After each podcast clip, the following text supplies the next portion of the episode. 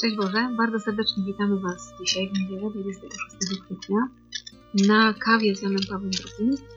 A dzisiaj ze mną na kawie Kuba. Cześć Boże Kuba, hej. Cześć Boże. W obliczu współczesnych form ubóstwa, których jak wiem nie brakuje w naszym kraju, potrzebne jest dziś, jak to określiłem w liście Nowo Milenio Ineunte, wyobraźnia miłosierdzia, duchu solidarności z bliźnimi, dzięki której pomoc będzie świadectwem braterskiej wspólnoty dóbr.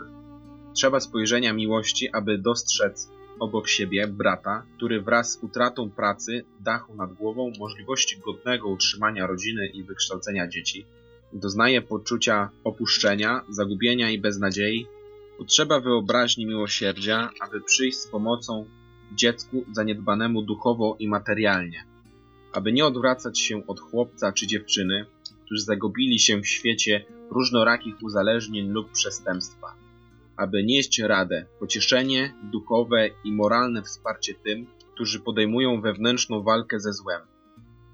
Potrzeba tej wyobraźni wszędzie tam, gdzie ludzie w potrzebie wołają do Ojca Miłosierdzia. Chleba naszego powszedniego daj nam dzisiaj. Oby dzięki bratniej miłości tego chleba nikomu nie brakowało.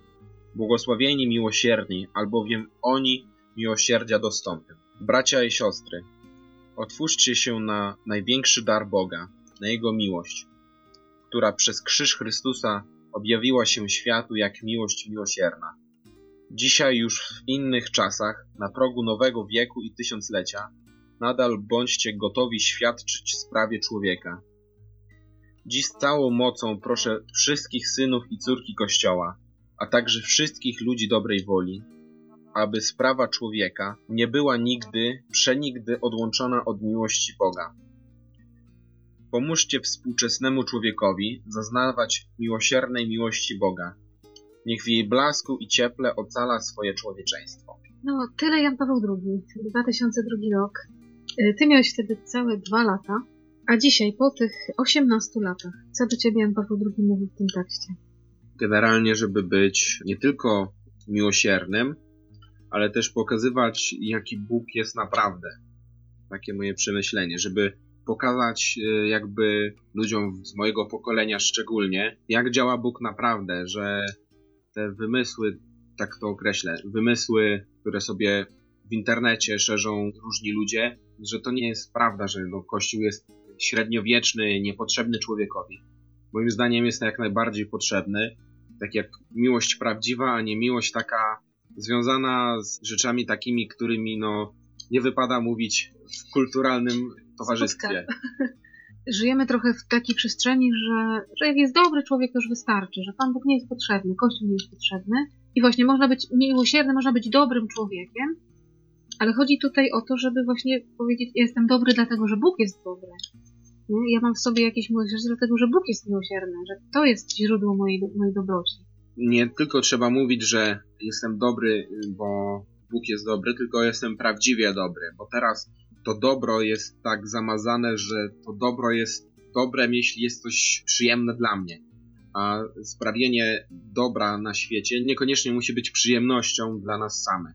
Sprawienie dobra to też jest pewna forma jakiegoś poświęcenia nie wszystko, co przyjemne, jest dobre. No tak, a my trochę gonimy w świecie za przyjemnościami. Tak nam się to kojarzy, że y, Pan Bóg jest fajny, dopóki spełnia moje przyjemności, moje pragnienia, moje zachcianki. A kiedy czasem tak nie jest, no to Pana Boga wyrzucam. Widzisz to? No i bardzo często. Niestety.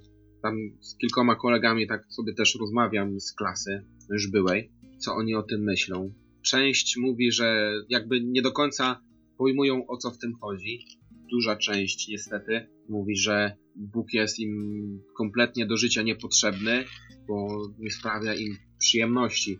Ani mhm. modlitwa, ani chodzenie do kościoła. No, że Kościół kojarzy, że Pan, Pan Bóg przy okazji Kościół się kojarzy z zakazami, e, z czymś niezrozumiałym zupełnie, nieprzystającym do życia.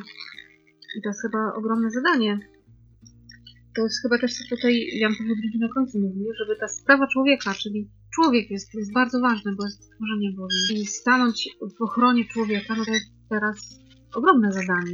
I ta sprawa człowieka nie może być odłączona od Boże, bo wtedy faktycznie może być tak, to co się zadziało w Holandii w ostatnich dniach, że zalegalizowano eutanazję dla osób z demencją. I patrząc czysto po ludzku, to świadczymy dobro, tak? Bo ten człowiek się nie męczy, rodzina się nie męczy.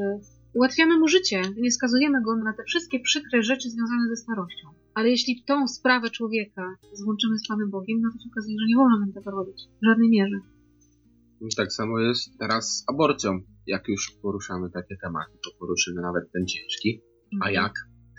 Z aborcją no też jest tak dziwnie, że na przykład są zabijane dzieci, bo nie mają palca albo mają stwierdzony zespół Downa, inne choroby. Są zabijane w geście takim, że będzie się męczyć przez całe życie, Tak, żeby dla nich lepiej. że to dla nich lepiej. No ja pracuję z, niepełnosprawnymi osobami, dorosłymi i kiedy słyszę właśnie takie, takie głosy, że lepiej dla tych dzieci, żeby się nie urodziły, bo się będą męczyć, to chciałabym takiego człowieka postawić przed konkretnymi ludźmi, których ja znam, niepełnosprawnymi. powiedz mi to w oczy.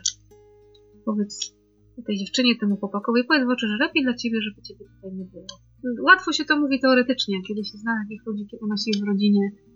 Rodzice często o tym mówią, nie wyobrażają sobie życia bez tych dzieci e, swoich które czasami żyją wiele lat, a czasami żyją parę godzin, parę minut, ale są przyjęte, kochane. To są trudne rzeczy, ale to życie ludzkie jest ta sprawa człowieka, ta wyobraźnia miłosierdzia, to musi działać.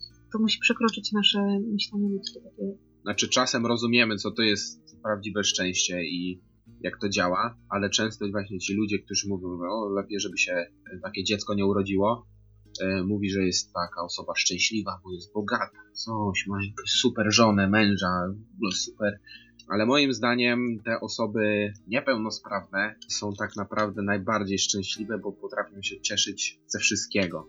Z każdego dnia są w stanie się cieszyć, czego no, my pełnosprawni nie jesteśmy w stanie zauważać, bo ciągle mamy tą rutynę, praca, pieniądze, super samochód, żeby komuś zaimponować. Tak, i ciągle czegoś chcemy, ciągle, Ciągle czegoś nam mało. Ciągle się porównujemy z kimś i mówimy, on ma lepiej. Nie? Albo porównujemy się z kimś i mówimy, o, ten jest słaby, jestem lepszy. I wpadamy w pychę, która nie prowadzi do szczęścia w ogóle. Mi się tylko tak wydaje, że jak zdobędziemy coś, będziemy szczęśliwsi. A faktycznie, tak jak mówisz, te osoby niepełnosprawne często potrafią kochać teraz. Dzisiaj. Potrafią się cieszyć z tego, że jest dzisiaj. Oczywiście czasem mają trudne dni, tak jak każdy z nas. I czasami płaczą, i czasami cierpią, ale my też. Kiedyś pamiętam dawno, dawno temu, jeszcze byłeś mały, byliśmy na warsztatach GPS-owych i pamiętam, że rozmawialiśmy o niepełnosprawności. I tam właśnie te GPS-y doszły do wniosku, że każdy z nas jest niepełnosprawny. Bo każdy czegoś nie umie, każdy czegoś nie ma, każdy ma jakiś brak. Przecież jak tak patrzysz na swoje życie, ja na swoje, tylko siebie potrzebujemy. To dzisiaj niedzielna kawa taka, z wyobraźnią, miłosierdzia. Może naprawdę trzeba sobie tą przestrzeń miłosierdzia powiększyć, stworzyć swoje oczy, stworzyć swoje serce. Żyjemy w wymagającym czasie teraz, żeby właśnie powiększyć trochę swoje serce ludzi, którzy są wokół mnie. Jak mogę im usłużyć, jak mogę im pomóc?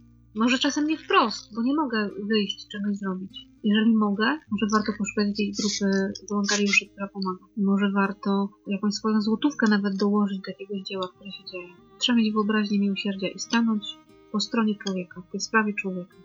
Z Panem Bogiem. Z Panem Bogiem. Święty Janie Pawle II. Modli się za nami.